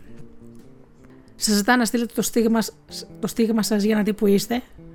Έχει πάντα το κινητό στο χέρι γιατί ξέρει ότι αν δεν απαντήσετε γρήγορα θα γίνει καχύποπτος ή θα αναστατωθεί, οπότε αυτό δεν είναι ζωή, έτσι. Όταν νοιάζεστε για κάποιον, είναι φυσιολογικό να θέλετε να σας τηλεφωνεί ή να σας στέλνει κάποιο μήνυμα. Σε καταστάσεις που θέλει να ξέρει αν είστε ασφαλείς. Αυτό όμως είναι τελείως διαφορετικό από το, να σας, από το να θέλει να ξέρει κάθε κίνησή σας, κάθε στιγμή και να παρακολουθεί το κινητό, τα μηνύματα, το Facebook, το Instagram και όλη την κοινωνική ζωή και τις επαφές σας γενικότερα. Αυτό δεν είναι φυσιολογικό. Μια υγιή σχέση δεν χρειάζεται χωροφύλακα, δεν χρειάζεται έλεγχο. Ο σύντροφός σας δεν πρέπει να απαιτεί να είστε συνεχώς επικοινωνία όταν δεν είστε μαζί. Το να ξέρω ότι είστε ασφαλείς είναι αρκετό. Και αν αυτό δεν συμβαίνει, τότε σέβεται τα όρια, δεν σέβεται τα όρια σας. Τα όρια είναι το πρώτο πράγμα που πρέπει να θέτουμε σε οποιαδήποτε σχέση, φίλοι μου. Πάμε μετά, είναι οι περιορισμοί και οι κανόνες. Γνωρίζετε ότι υπάρχουν συγκεκριμένοι άνθρωποι με τους οποίους δεν μπορεί να έχετε επικοινωνία, διαφορετικά θα μαλώσετε με τον σύντροφό σας. Και η λίστα μπορεί να περιλαμβάνει πρώην συντρόφους, συναδέλφους ε, που φλερτάρουν και πολλούς άλλους. Οι λόγοι για τους οποίους δεν επιτρέπεται να μιλάτε με αυτά τα άτομα περιλαμβάνουν τις εξής δικαιολογίες. Σε εμπιστεύομαι, αλλά δεν εμπιστεύομαι αυτούς. Νιώθω άπλο όταν μιλάς με την πρώην σου. Με τον πρώην σου. Έχω δει τον τρόπο που σε κοιτάζει. Αυτή η λίστα να ξέρετε ότι δεν πρόκειται να τελειώσει ποτέ. Και αν εσείς συμμορφώνεστε με αυτή, παρόλο που δεν συμφωνείτε, οι συγκρούσεις ε, μπορεί μεν να μην αξίζουν τον κόπο, αλλά να ξέρετε ότι σιγά σιγά βάζετε μόνοι σας τη θηλιά γύρω από το λαιμό σας. Οι απαιτήσεις σε ποιον θα μιλήσετε μπορεί να οδηγήσουν σε μια τακτική κακοποίηση που ονομάζεται απομόνωση. Αυτό που ξεκινά με τον περιορισμό σε συγκεκριμένα άτομα καταλήγει σε απομάκρυνση από κάθε άλλο άτομο στη ζωή σου και ο σύντροφός σου θεωρεί ανταγωνιστή τον καθέναν στη ζωή του. Θέλει την αγάπη, τον χρόνο και την προσοχή σας μόνο για αυτόν. Τελικά σας απομόνωσε και αυτό που θα νιώθετε από εδώ και πέρα θα είναι θλίψη, μελαγχολία και θα αισθάνεστε σαν να πνίγεστε. Δεν είναι σωστό να μιλάτε και να ελέγχετε με τους ανθρώπους ε, που μιλάει ο σύντροφός σας. Η αγάπη σημαίνει ότι πιστεύετε τον σύντροφό σας για τις αποφάσεις του. Αν δεν τον πιστεύεστε, δεν πρέπει να είστε μαζί. Μπορείτε να εκφράσετε τις ανησυχίες σας με ειλικρινή τρόπο, αλλά πρέπει να εμπιστευτείτε και την κρίση του. Αν δεν μπορείτε να εμπιστευτείτε το ένας στον άλλον, είναι στιγμή να προχωρήσετε σε διαφορετικούς δρόμους. Παρά αυτή η καταδίκη. Έπειτα είναι η καχυποψία. Όταν βγαίνετε έξω με φίλους, ο σύντροφός σας ανησυχεί ότι όλοι σας φλερτάρουν. Το έχω δει αυτό πολλές φορές. Αγωνιατό έχω δει κυρίως ε, γυναίκες, και άντρες, αλλά πιο πολύ γυναίκες, που όλη την ώρα σε μία καφετέρια ή σε ένα μπαράκι κοιτούν προς τα που κοιτάει ο σύντροφός τους ή αν κάποιος άλλος από την παρέα τους μιλήσει, κοιτούν εναγωνίω πώς μιλάς και με τι τρόπο του μιλάς. Απαράδεκτο. Μερικές φορές ε, μπορεί και κάποιος απλά να κοιτάξει προς το μέρος σας και θα αναστατωθεί. Μετά θα αρχίσει να σας κατηγορεί. Μετά άρχισε να κατηγορεί ότι είστε φιλικοί υπερβολικά, ότι δίνεστε προκλητικά ή δίνετε λάθος εντυπώσεις. Δεν έχει σημασία πόσο πιστοί είστε. Δεν πρόκειται να σας πιστέψουν ποτέ. Είναι καχύποπτοι. Τέλος. Είναι αρρώστια. Οι άνθρωποι που έχουν υγιείς σχέσεις δεν θα βάλουν ποτέ τον σύντροφό τους κάτω από το μικροσκόπιο. Δεν έχουν αμφιβολίες για τις προθέσεις τους, δεν κατηγορούν. Η αγάπη δεν ψάχνει για αποδεκτικά στοιχεία. Αυτό το κάνει η ανασφάλεια. Αν ο σύντροφός σας είναι συνεχώς καχύποπτος, μπορεί να υπάρχει κάποιο βαθύτερα θέμα και η σχέση δεν θα λειτουργήσει αν δεν αντιμετωπίσετε αυτά τα θέματα. Η αγάπη υποφέρει κάθε φορά που καχυποψία υπερτερεί της εμπιστοσύνης. Α πούμε και μερι, μερικούς τρόπους αντιμετώπισης. Αν κάτε με, όπως σας είπα και στην αρχή, γνώμη μου ότι συνήθως από αυτά τα άτομα φεύγουμε τρέχοντας μακριά γιατί μπορεί να καταλήξει σε κάτι πολύ άσχημο για τη ζωή μας και τη σωματική μας ακαιρεότητα. Και όλα αυτά γιατί η ζήλια είναι μια συμπεριφορά που δύσκολα ελέγχεται. Τα υποκείμενα θέματα σπάνια υποχωρούν από μόνο τους. Αν η ζήλια είναι ένα μοτίβο συμπεριφοράς που επαναλαμβάνεται στη σχέση σας, τότε σας χρειάζεται ψυχοθεραπευτής. Για να αφήσετε τη ζήλια πίσω σας, πρέπει να χτίσετε εμπιστοσύνη. Ο ένας σύντροφος πρέπει να εμπιστεύεται τον άλλον. Ανεξάρτητα από τις συνθήκες, η αγάπη και ο σεβασμός προφυλάσσουν τη σχέση. Αυτό μπορεί να είναι δύσκολο αν ο ένας σύντροφος είναι ανασφαλής και δεν εμπιστεύεται τους άλλους γενικά. Αν πιστεύετε ότι η ζήλια είναι πρόβλημα για τη σχέση σας, αυτό είναι αρκετά επώδυνο. Για να την ξεπεράσετε πρέπει να χρειάζεται ε, πολλά πράγματα. Υπομονή, σωστή επικοινωνία, αμοιβή αλλαγή στις πεπιθήσεις. Το κλειδί για τη, για τη διατήρηση μιας υγιούς σχέσης είναι να δείτε νωρίς τα προειδοποιητικά σημάδια. Αν ο σύντροφός σας ζηλεύει παθολογικά, τότε αυτά δεν είναι καθόλου ε, όμορφα και εύκολα πράγματα. Υπάρχουν ε, κάποια βήματα που πρέπει να κάνετε για να διατηρήσετε τη σχέση. Πρέπει να μιλήσετε στο σύντροφό σας για τις ανησυχίες σας με ευγενικό τρόπο. Ακούστε όλα όσα έχει να σας πει και να είστε ειλικρινείς για το πώς οι πράξεις σας σας κάνουν να νιώθετε. Και πώς οι δικές του πράξεις ε, τον κάνουν να νιώθει και το αντίθετο. Οι πράξεις του ενός με τον άλλον. Να θέσετε υγεία, υγιή όρια Επικοινωνήστε για τον τρόπο που θέλετε να σας συμπεριφέρετε και να σκέφτεστε τι είναι σημαντικό για τον καθένα σας. Πείτε ότι θέλετε να σας παίρνει τηλέφωνο όταν φτάσει στο σπίτι του φίλου του, αλλά δεν μπορεί να σας τηλεφωνεί συνέχεια. Αν γνωρίζετε τις προσδοκίες, μειώνετε το άγχος και για τους δυο σας. Από τη στιγμή που θα συζητήσετε με τον σύντροφό σας, είναι η στιγμή που θα του δείξετε λίγη παραπάνω αγάπη. Μπορεί να νιώθει ευάλωτος, γι' αυτό πρέπει να του δείξετε στοργή. να του πείτε ότι εκτιμάτε την ειλικρίνεια και τις ανησυχίες του. Αν και μπορεί να κάνετε την ίδια συζήτηση πολλές φορές πριν κάνετε το οτιδήποτε, δείξτε υπομονή και τηρήστε τα όρια σας. Αν δεν μπορείτε να βρείτε μια συμβαστική λύση, είναι στιγμή να χωρίσετε. Αν νιώθετε έντονη ζήλια, καλό είναι να θυμάστε τα εξής. Η ζήλια είναι ένα συνέστημα, όχι μια προειδοποίηση για δράση. Όταν κλιμακώνετε, πάρτε βαθιά ανάσα και υπενθυμίστε στον εαυτό σας ότι ένα συνέστημα δεν είναι το ίδιο με την πραγματικότητα. Η ανησυχία ότι ο σύντροφος μπορεί να σας απατά δεν σημαίνει ότι είναι και αλήθεια. Όταν επικεντρώνεστε σε μια σκέψη, όπως το ότι ο σύντροφός σας σας απατά, μπορεί να βλέπετε πράγματα που δεν υπάρχουν. Αντί λοιπόν να παθαίνετε μονή, αναγνωρίστε το συνέστημα. Αν δεν του δώσετε επιπλέον προσοχή, θα περάσει. Αναρωτηθείτε τι έχετε να κερδίσετε από σκηνές ζηλοτυπίας. Θα δείξετε ότι έχετε πληγωθεί ή θα βελτιώσετε τη σχέση σας. Θα σας κάνουν να νιώθετε καλύτερα ή χειρότερα. Θα διορθώσουν το πρόβλημα ή θα κάνουν τα πράγματα χειρότερα. Δεν μπορείτε να κάνετε κάποιον να σας αγαπήσει, δεν μπορείτε να κάνετε κάποιον να σας μείνει πιστός με το ζόρι. Αν δεν μπορείτε να πιστευτείτε τον σύντροφό σας, θα ήταν καλύτερο να προχωρήσετε για να απολαύσετε την ανεξαρτησία σας ή να βρείτε έναν σύντροφο που θα έχει τις ίδιες πεπιθήσεις με εσάς. Αν δεν μπορείτε να ξεπεράσετε τη ζήλια σας, να είστε ειλικρινείς. Αντί να συσσωρεύετε συναισθήματα, μιλήστε με τον σύντροφό σας για όσα νιώθετε και να ακούσετε τι έχει να πει εκείνος. Αυτή η ουσιαστική επικοινωνία μπορεί και να κάνει τη σχέση σας ισχυρότερη. Αν λοιπόν ο ή η σύντροφος έχουν τραυματικές εμπειρίες από προηγούμενες σχέσεις, δηλαδή τους έχουν απατήσει, τις οποίες, τις οποίες προβάλλουν στην παρούσα σχέση, η ψυχοθεραπεία θα βοηθήσει να υπουλωθούν τα τραύματα και να ζήσουν το παρόν και όχι το παρελθόν. Επίσης να πω ότι η ομοιοπαθητική μπορεί να βοηθήσει εξαιρετικά στο θέμα της παθολογικής ζήλιας, αυξάνοντας την πεποίθηση και ρυθμίζοντας τα επίπεδα της ανασφάλειας.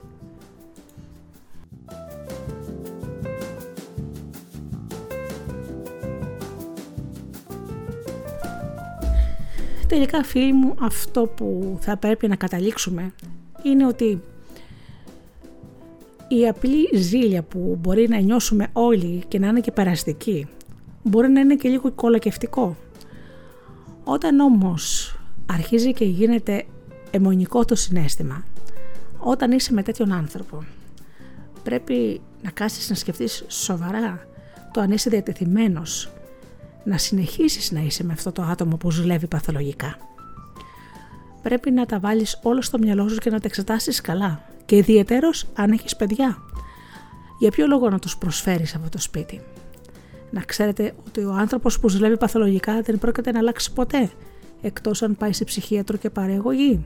Είστε έτοιμοι να το κάνετε αυτό το πράγμα; Μπορείτε. Και όπως σας είπα, πρέπει να σκεφτείτε σοβαρά αν χρειάζεται να μείνετε σε αυτή τη σχέση. Γιατί θα ήταν πάρα πολύ άσχημο για σας να γίνετε πρωτοσέλιδα, όπως είπα και άλλη φορά στην εκπομπή σήμερα να ξέρετε ότι όλα ξεκινάνε με ένα θα αλλάξει. Θα τον αλλάξω, θα την αλλάξω εγώ με την αγάπη μου. Όχι φίλοι μου. Δεν αλλάζει αυτός ο άνθρωπος. Κατά με δεν αξίζει καν τον κόπο να προσπαθήσετε. Αν δείτε τα ανησυχητικά σημάδια, φύγετε τρέχοντας. Αν έχετε οικογένεια, προσπαθήστε να προφυλάξετε τα παιδιά σας να ξέρετε ότι είστε υπεύθυνοι για τους ενήλικες που θα βγάλετε στην κοινωνία έχοντας δει όλα αυτά τα πράγματα πιο πριν. Είναι πολύ σημαντικό αυτό που σας λέω. Γιατί όταν σε μια οικογένεια συμβαίνουν αυτά τα πράγματα, αυτή η κατάσταση διονύζεται και πάει από γενιά σε γενιά. Και πάνω απ' όλα φίλοι μου, πολύ σημαντικό, να αγαπάτε τον εαυτό σας. Δεν είναι θέμα εγωισμού. Μιλάμε για την υγιή και πλέρια αγάπη που μπορούμε να αισθανθούμε για το άτομό μας, να εκτιμάμε τον εαυτό μας και τις δυνατότητές μας. Αν λοιπόν κάνετε όλη αυτή τη δουλειά και είστε με έναν, έναν άνθρωπο που σας ταπεινώνει διαρκώς, ρω ότι πρέπει να σκεφτείτε τον εαυτό σας πρώτα και να φύγετε. Πάμε λοιπόν για ένα τραγούδι ακόμα.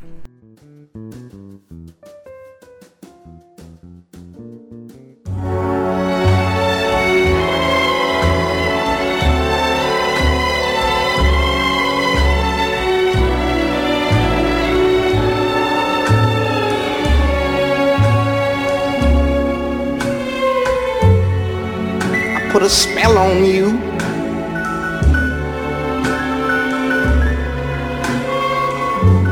Cause you're mine.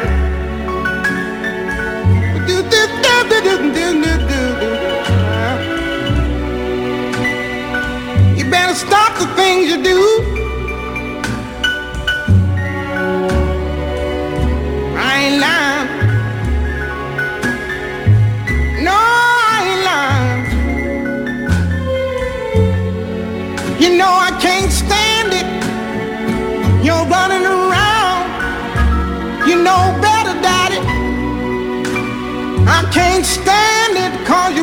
Down. Yeah, yeah. I put a spell on you.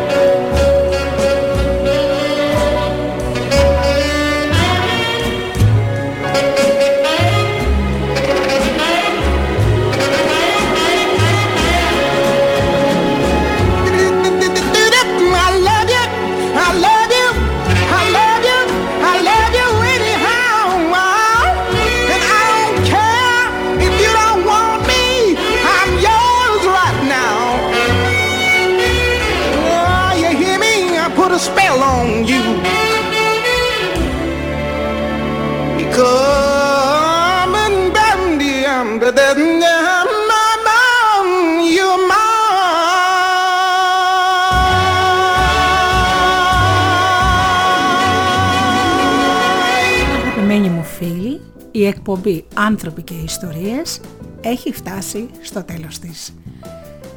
Σας ευχαριστώ θερμά που ήσασταν εδώ μαζί μου και περάσαμε ευχάριστα με πληροφορίες, ιστορίες και τραγούδια.